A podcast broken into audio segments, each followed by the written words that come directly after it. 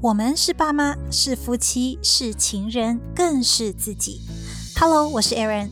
Becoming Parents 不只是爸妈 Podcast，是一个关于爸妈面对不同的身份转换，在育儿教养、职业、生活、自我之间的各种练习与实验。实验不一定都会成功，但我们从实验中发现乐趣，找到幸福。而每一位爸妈，每一个家庭都有自己独特的故事。在这个节目中，我将把这些故事串联起来，提供你一些启发与灵感，也许还有实践的方法、工具、资源，让我们在育儿以及家庭、工作、生活这条路可以轻松一些、优雅一些、坚定一些，一起找到多重选项，体验这个旅程。现在的你可能正在熬夜工作。整理家务、制作副食品，又或者被生活中很多的事情忙碌得昏头转向，这些我都懂。但我想邀请你，给自己一个稍微放松的时刻，一起收听今天的节目。Hello，我是 Aaron。谢谢你点开这集的节目收听。十一月了，这集播出的时候呢，美国即将迎接感恩节，而从感恩节开始呢，就进入了年底的 Holiday Season。所以我想用这集节目的时间，一个聊聊天的方式，来跟你聊一聊节目目前为止的一些进展啦，还有回馈，还有我自己的一些想法。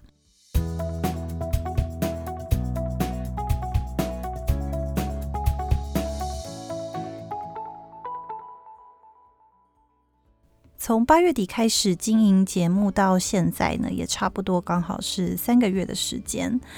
我觉得这三个月时间刚好是一个很好的时机点，来重新解释一下这个节目当时的初衷，还有我自己有没有一些反思啊、反馈啊等等的。但我在这之前呢，我真的很想要谢谢你收听，因为。在台湾几千个节目里面，在全世界有几万个节目里面，我们可以在这个节目中相会。我想，真的是非常非常有缘分的一件事情，所以非常谢谢你。那目前为止呢，我邀请了七位来宾来节目当中分享跟对话，试图用不一样的切入点去观察和对话。其实，除了我自己，也可以从中。得到很多的能量和想法之外呢，我很想要讲的一件事情就是，其实每个人都有不一样的价值观。每一个人之所以特别，就是因为我们的成长经历不同，而我们经历的事件也不同，所以造就出。我们所做的决策，或是我们走的人生道路不同嘛？那在这七位来宾里面呢，我其实有试图的想要找比较不一样的方法跟方式来做切入。这七个来宾呢，包含了我们在第三集邀请的方瑜。那方瑜是全职妈妈，然后我们跟她聊一聊的主题是不追求完美的全职妈妈。第六集的时候邀请了。目前人在英国的好眠宝宝睡眠顾问 Peggy。第八集呢，我们邀请到的是从商管背景开始，现在经营着旅人料理教室 Cooking Taiwan 的 Chelsea。还有第十集的时候呢，我们邀请到的是 Nanelle，Nanelle 目前有在。换日线的专栏进行写作，背景是记者出身，所以在美国呢也继续从事媒体观察呀，然后还有在媒体公司里面工作这一方面的观点。然后第十二集的时候呢，我们邀请到文字非常非常优美，常常在文字当中带出幸福感的明太子小姐 Amber。第十四集的时候呢，我们邀请到的是《爸妈不瞎忙》的作者凯若。其实我当时在用《爸妈不瞎忙》的作者凯若这个 title 来放到呃自己的主题的那个 subject 的时候，我其实想了蛮久的，因为凯若就是一个妈妈界的斜杠创业代表，所以我那时候就在想说，我直接帮凯若冠上《爸妈不瞎忙》的作者，好像完全不能够很公正的。呃，represent 代表这一个人，但是那时候毕竟凯若的新书《爸妈不瞎忙》的确是刚出版嘛，所以我们就用了这个标题。不过在节目当中，我们聊的完全不只是那一本书籍，聊的很多是非常真实的生活，还有凯若这几年从创业这个方向，还有从他非常在乎他的家庭这个方向所累积的很多的经验、跟反思、跟想法。那在第十六集的时候呢，我邀请到的是目前经营 Five AM CEO 社群的发起人 Cassie。在 Cassie 那一集，我们聊了很多是从利他这个观点出发所打造的社群力，还有他自己怎么去重新对焦，找到他自己下一段人生的目标。然后不晓得你有没有发现呢？通常啊，每一集来宾的访谈呢，我可能都会做成两集。第一集主要就是我们的主要访谈内容，第二集通常是一个类似快问快答的进行方式。快问快答当时的想法就是，我觉得我想要呈现那种比较日常、比较生活一点的那个样子。比如说啦，我们常常说，哇，这位妈妈真的是非常会利用时间，既能够把事业顾得这么成功。自己的生活又把自己打点得还不错，但是呢，也许我们在看这么光鲜亮丽的一面的时候，我们可能忽略了，其实她在生活当中，生活就是不是这么的完美。你常常会有非常劳累的时候，你可能也会有很挫折的时候，你也会有你不知道怎么利用时间的时候，你也有可能有跟伴侣吵架的时候。所以快问快答就是当时我希望能够呈现比较日常一点，比如说，哎，妈妈一天二十四小时或者是十二小时到底长什么样子呢？所以呢，如果你在看每一集来宾的访谈呢，通常都会有一集、下一集是叫做快问快答的一个方式。然后我觉得很有趣的事情是，通常在快问快答里面，我其实当时设定是每一集用五分，就快问快答五分钟结束。但是呢，so far 目前为止没有一集可以在五分钟内结束，每一集都超过十分钟，而且甚至有时候可以聊到二十分钟，或是三十分钟。主要是因为我发现，在快问快答的时候啊，这些问题通常是比较直接的。这么直接的过程当中呢，也发现很多很有趣的想法。所以有时候在那个当下，我就会嗯，根据那个想法继续延伸做做聊天、做做访问嘛。所以每一集目前为止很难维持在当时所设定的五分钟。但是呢，我自己觉得我蛮喜欢这个快问快答的。方式的就可以聊到一些蛮有趣的观点，然后又不那么的正式，不知道你喜不喜欢？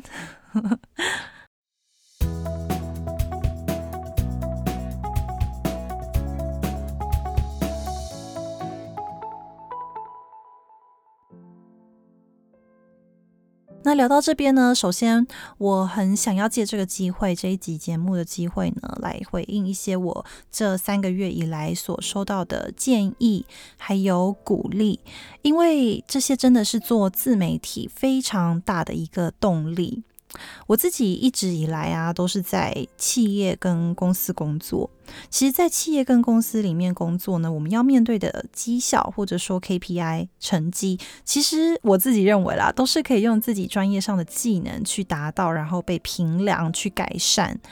所以对我来说呢，我一直是在那样子的环境做努力跟奋斗嘛。那在做自媒体之后，我发现其实要转变的心态是很大的。我自己认为啦，不晓得你你觉不觉得？就是我自己是觉得跟在公司里面被衡量的方式跟标准是完全不一样的，甚至可以说，我觉得做自媒体这件事情，当然除了品质，就是你所产出内容的品质之外，你要兼顾到很多比较现在时下的想法啦，还有大众的口味啦，还有很多其实是很难去被评量的。所以我认为不太有一个很统一的标准让你去努力。我自己也是在开始经营这个自媒体之后呢，学会很多的换位思考吧。也因为这样呢，我同时间也会很很愿意给其他做自媒体的人鼓励。毕竟能够畅所欲言，然后能够交换价值观，本身就是一件非常难得的一件事情。所以非常谢谢你在这段时间呢，愿意给我一些鼓励，还有建议。现在我也想来分享呢，我目前收到的一些回馈，还有呃，目前我有收到听众寄给我的一些问题。首先呢，我收到有听众是 Jane，他说。，Aaron 非常会引导受访者，也总是邀请到分享能量满满的来宾。无论是参与在这些来宾的生活历程，或者是自己也跟着思考许多育儿之余的生活或职场层次，每次听完都觉得很充实。谢谢 Aaron 的用心制作、真诚分享。我觉得我收到这个留言的时候，我还蛮开心的。我也非常非常谢谢娟你愿意花时间听我的。节目，然后我也很开心。我做这个节目的核心宗旨就是体验生命当中各种不同的角色，有让你感受到，而且体验到。其实每一集的来宾啊，都有自己的生命故事。每一个人的性格不同，专注的领域不同，即使同样是创业，或者说同样是全职妈妈，但是我们。一定有不一样的感受跟回应世界的方式。那我在跟每一个来宾互动啊、对话的时候呢，我自己也学到非常的多。有的时候，我们的生活模式方式已经很固定了，也可能我们的朋友圈就是这样子。但是，透过跟不同的人对话的时候呢，真的可以为生活注入很多的能量。这是我自己感受到的，所以也非常开心你能够感受到，所以谢谢你，也欢迎你继续收听节目，然后分享给你觉得有兴趣的朋友收听哦，谢谢。好，那下一个我收到的回馈是，嗯，Charlene。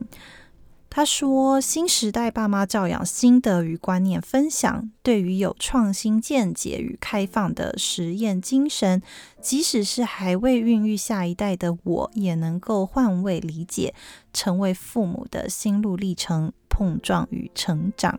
很棒的内容，满满活力与节奏，时间长度也恰到好处，无负担，值得分享推广。其他新的一集的节目。”谢谢小令的分享。其实当时呢，我在做这个节目的过程，我也思考过，到底我的 target audience 是否一定只能是爸妈呢？我想，如果听节目的过程当中，你也许也会慢慢发现，我们聊的很多是各种角色之间的化学作用。如果今天我们失去，我一直相信啊，如果今天我们失去了某一种 identity，不一定是说社会角色，也可能是自我定义。那么就不会是现在所呈现的我，就或者是说现在所呈现的你。其实节目当中我不太讲到育儿的细节，比如说像是婆媳关系啦、育儿用品啦这些，我比较嗯感兴趣的其实是人。然后我也不太聊到教养的方法，因为比起教养方法呢，我觉得更重要的是。教养的心态，所以可能我们我在节目当中会聊到像是教养的心态啦、心得。那下一个，呃，我收到的回馈是 Yuna，他说：“如果你也是家长，需要一个神仙教母，那这里有位现成的。” Erin 真挚温柔的声音，诉说着对亲职教育以及父母。对自我成长的期许，也说出了同样身为人母的我的心声。听的同时呢，我可以一字一句梳理我脑海中所做过的选择，以及未来要面对的抉择。更喜欢的是，Aaron 在节目当中流露出对生活的各种态度，精致美好、稚气洒脱。我想那是女人最美好、坚强的样子，也让我有机会可以审视自己。这个 podcast 虽然点出了不少亲职的两难，但也道出了这一切背后的美好。在生活当中扮演的每一个角色，都会在点滴中累积成一则动人的故事。收到这个 comment 的时候，我真的也非常非常感动，因为代表我其实想要透过节目的核心价值呢，有传达出去。我觉得每一位。妈妈，每一个人都有最美好、最坚强的样子。当然，这个坚强并不是一个，呃，没有人会天生就是坚强。我觉得坚强的背后是，你有很多的坚持与努力，所以呈现了属于你自己的坚强的那个样子。三年前的我，两年前的我，我完全不会想到说，我对于母亲这个角色会有这么多的想法。因为它可以让你学习到很多你在其他角色还没有经验或者是体验过的事情，所以每一位妈妈都有自己的美好，没有自己的坚强，自己的故事，这是我最想传达的部分。在这一则 review 之外呢，我其实。收到一位听众，他也提到说，他觉得我在脸书上面的文字有一种退一步看自己、看孩子的感觉。其实我在 Podcast 也想传达的是差不多的一个方式吧，或者说我用的方式是差不多的。很多的事情，我是真的觉得，我们越能够用旁观者反思 reflection 的角度来看呢，我们可以学习到更多，所以共勉之。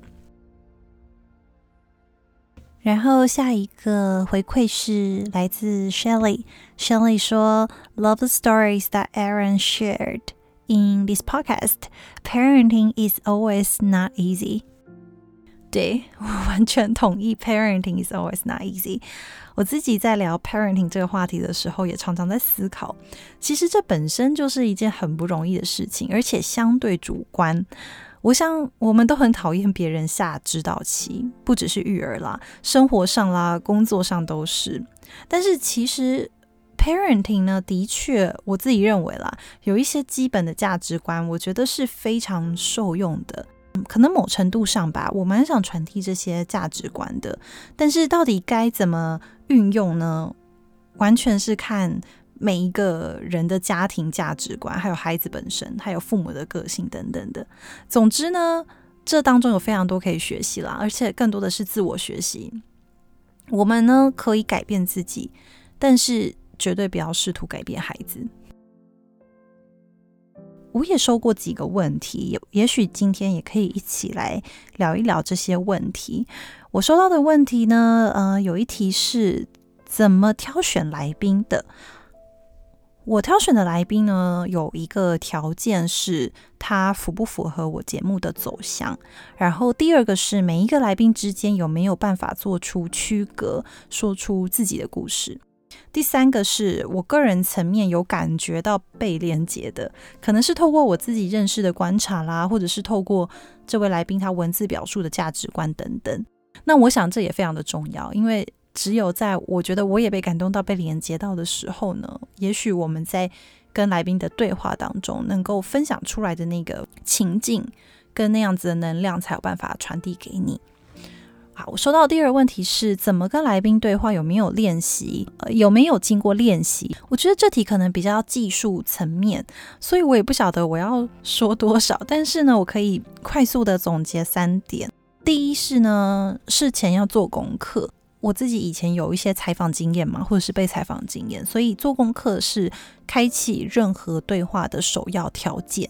不一定是在 Podcast 跟来宾对话，其实比如说在工作面试啦、跟同事开会啊，任何一段的对话开启呢，若是你可以先做一些功课，让两个人在比较对等的状态下去讨论事情呢，那会让对话顺畅非常的多。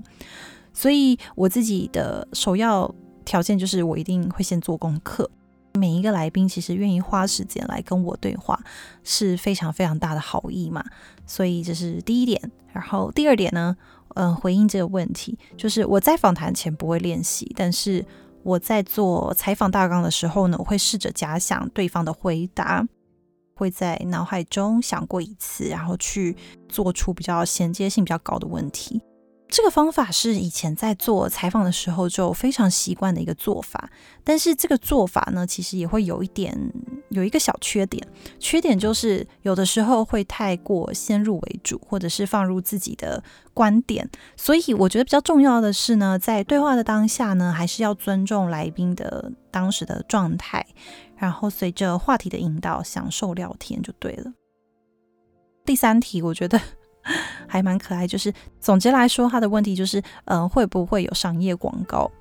我不知道非常久远以后的未来会怎么样，但是我确定呢，现在还有短时间内是商业广告，并不是我所追求的。我开始 podcast 的原因呢，并不是因为想要透过这个平台去，嗯、从中赚钱。我开始是因为有一些我希望能够传达的事情、想说的事情跟想聊的事情，想要给那些可能会对这个话题感兴趣，或者是我们正在走在同一条路上的朋友传达给他们。我从小到大其实都蛮喜欢说话的。大学开始也是念传播科系嘛，毕业后我在电视新闻台当记者跟培训主播，到了英国、美国也是从事公关行销这方面的工作，所以其实总是有蛮多话想要说。但是呢，在日常生活当中，你也不会无聊就一直一直说话嘛。有时候跟先生说太多话，他可能也觉得好喽，可以了，你的话有点太多了。然后也会有一些好朋友嘛，但你不会三天两头就一直打电话聊天啊。毕竟现在大家生活都很忙啊，也不是像以前读书的时候这么的有空闲嘛。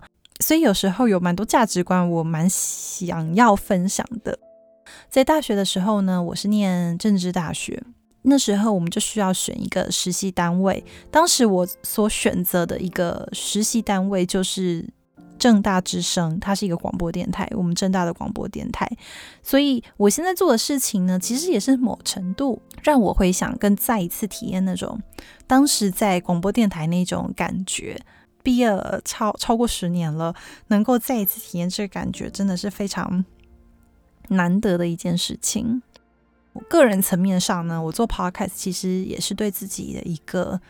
练习吧，就是愿意做一件事情，然后可以持之以恒这件事情的练习，还有就是经营自媒体上面心态转变的练习，还有让自己的生活可以有更多的养分，这是我想要做的，嗯，个人层面上的原因。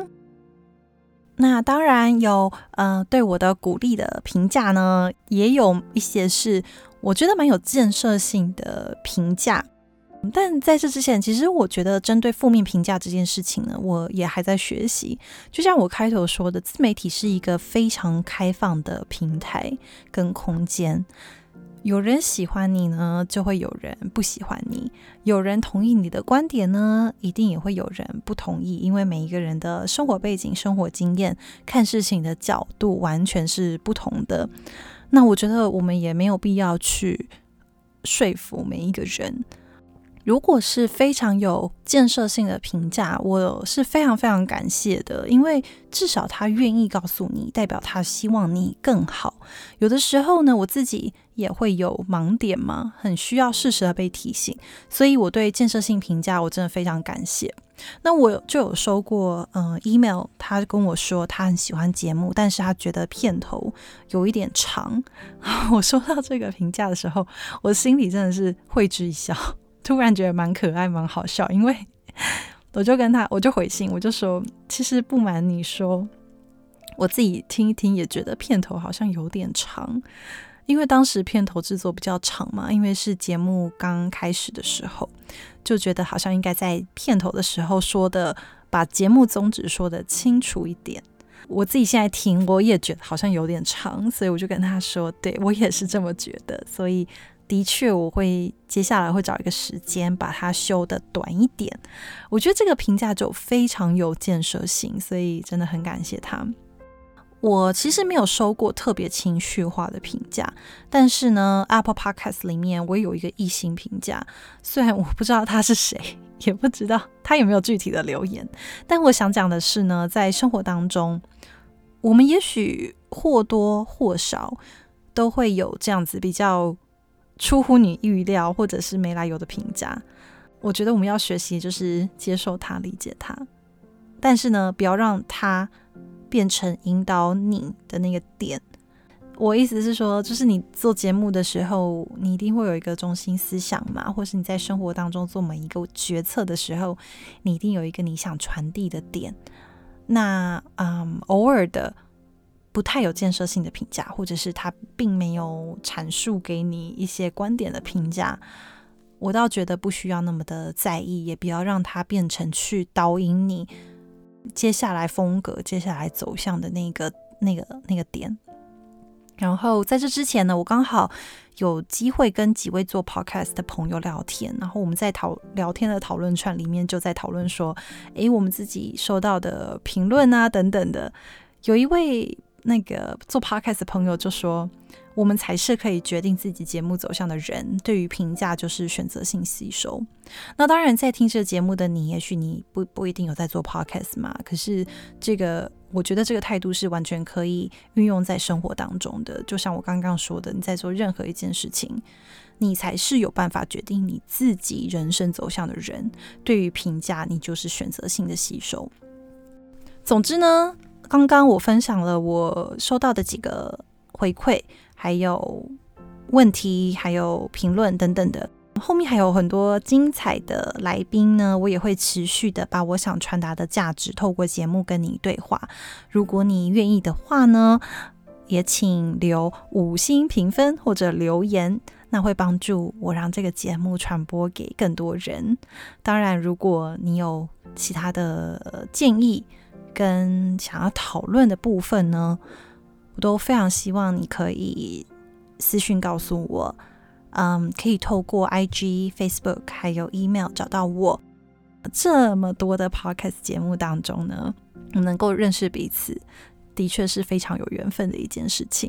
呃，我的 IG 其实本来是我自己私人的账号，所以更新就非常的随意，比较多的是日常生活的点滴。然后 Facebook 其实是。两三个礼拜前才开的，非常的新，主要会有比较多个人的想法和阐述。然后我知道，其实现在触及率啊、转换率啊，真的是蛮低的。但是我还是希望有一个管道，可以做更完整的思想的传达，然后比较好互动嘛。我觉得其实 Podcast 的那个设计，目前为止我还是觉得蛮难互动的，就比较像是我在对你们说话。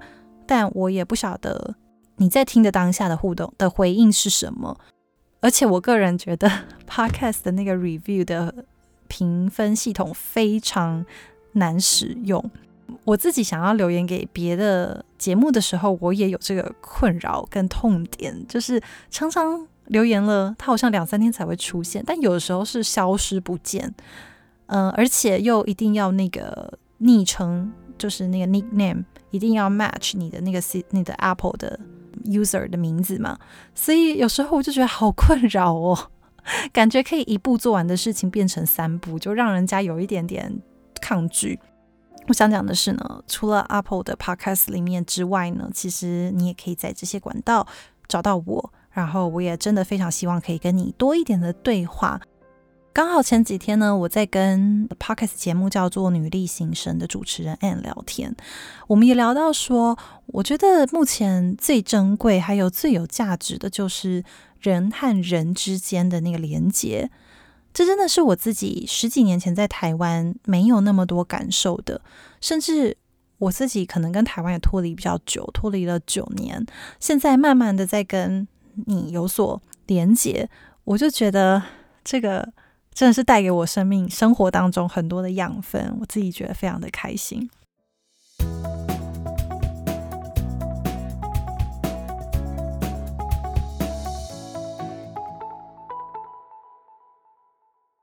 最近呢，也快要到年末了，在 Holiday Season 当然是心情蛮愉快的，但是你会不会有一种？年末到了，今年的目标好像很迫切的要被检视的一个感觉呢。我自己会觉得，与其说是检视，不如说是一个可以反观反思自己的时候。我大概从今年的九月份开始，嗯，开始练习记录每一天。从十一月份开始呢，我就进行每周每月的反思跟记录。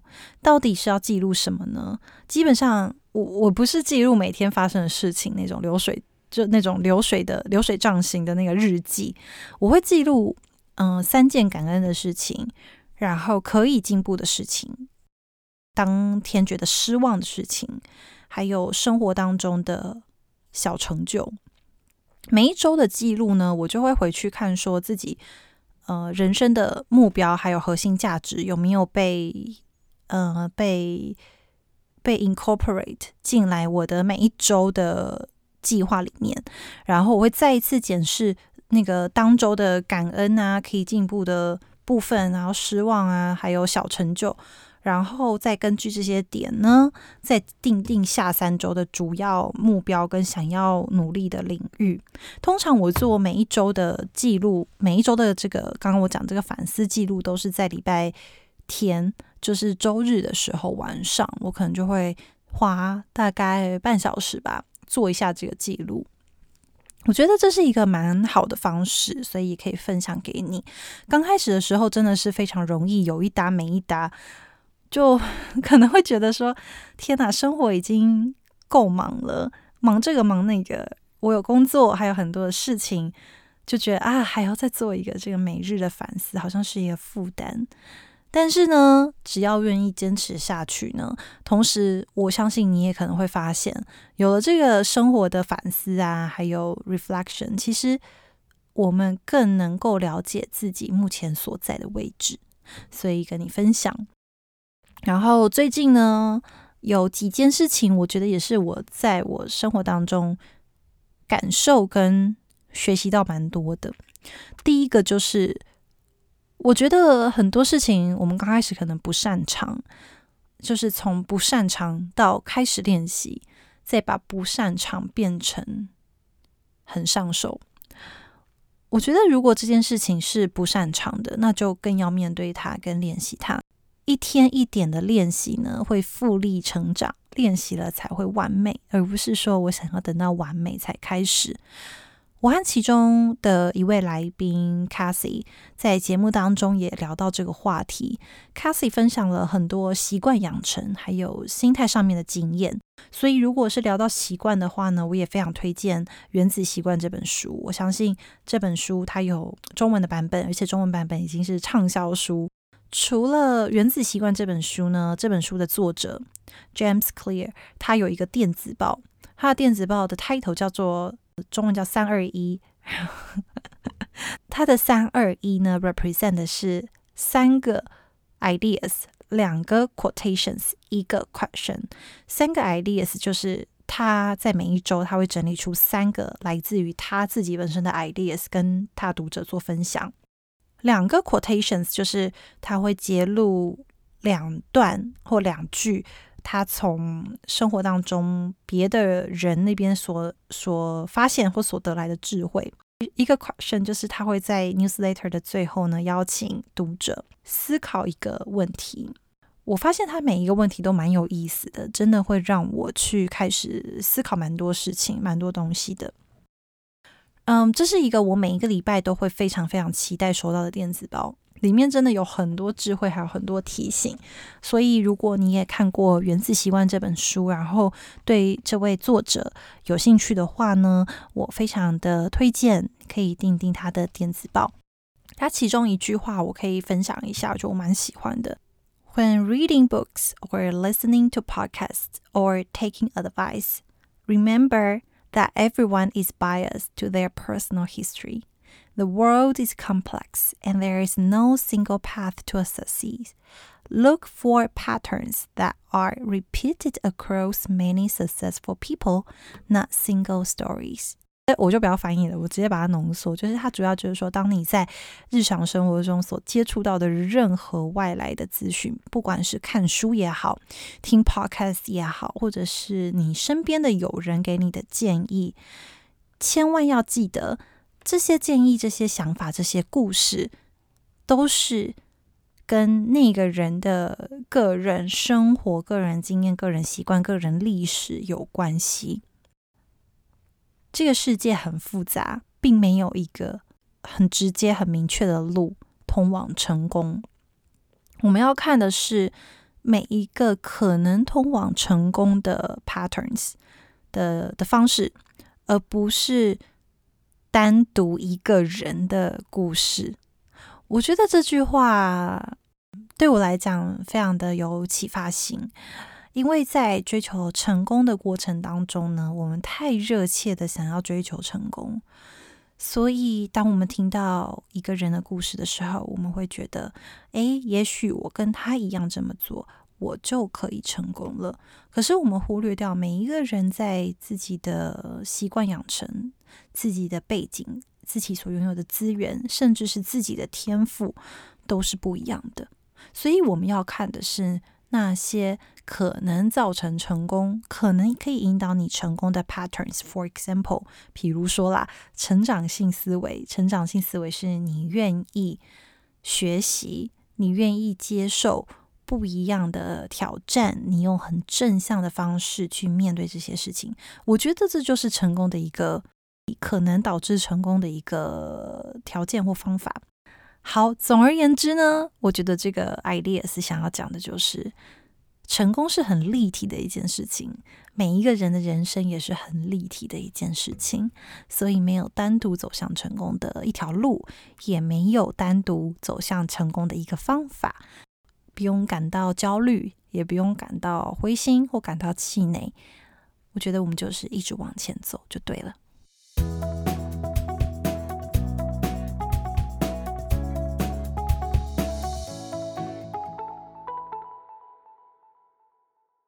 再来呢，我觉得今年也带给我蛮多的养分跟思考的契机点，有一个部分是读书会。我一直都蛮喜欢参与或者是组织读书会的。那今年呢，我参加了有创业主题的，有 B to B marketing 主题的，然后最近最新参加的是一个关于《觉醒父母》这本书的读书会。那除此之外呢，其实我也有利用下班的时间呢、啊，参加一些培训，还有一些研讨会等等的。那很开心的呢，就是最近完成了美国正向教养协会的家长讲师培训，也完成了两场跟蒙特梭利还有跟亲子教养相关的一些 conference。所以我也想说，之后呢，有机会的话会来举办线上聚会。可能就是会用 Zoom 或者是用 Google Meet，然后会挑选不同的讨论话题，让我们一起来参与，然后有更多的互相交流跟对话。我觉得这是跟直播不一样的形式啦。虽然说直播可以留言，但是还是比较像是单方在输出嘛。所以我会更希望的是呢，我们有互动，然后有讨论。嗯，到时候如果 planning。这个线上聚会完成的时候呢，也会跟你分享。那因为我不在台湾嘛，所以没有办法办实体的聚会，所以会先以线上的方式来试试看。可是之后有机会在休假的时候，或是在 vacation 的时候回台湾呢，也会非常期待来举办呃实体的聚会这样子。好啦，那最后呢，这一集节目呢，主要就是因为节目开始以来，这是第三个月了。啊，所以很想用这个机会跟你聊一聊我经营节目目前的想法，还有我个人的。对节目的一些期待啊，等等的，也非常感恩跟谢谢你愿意收听，还有更重要是愿意给我回馈，所以我也想祝福在美国的朋友呢，感恩节快乐！在台湾的朋友，你们有一个美好的一周喽。那下礼拜的节目呢，一样是在美国时间周三上线，就是台湾的周四，我们就下礼拜见喽，拜拜。你还喜欢今天的内容吗？谢谢你花时间跟我们一起加入今天的对话。欢迎你跟我分享你的故事、建议或者在生活中遇到的问题，在 Apple Podcast 打星评分留言。别忘记订阅频道，或者到网站 WeiandErinParenting.com 订阅电子报，收到最新的节目讯息。Until next time, enjoy your journey.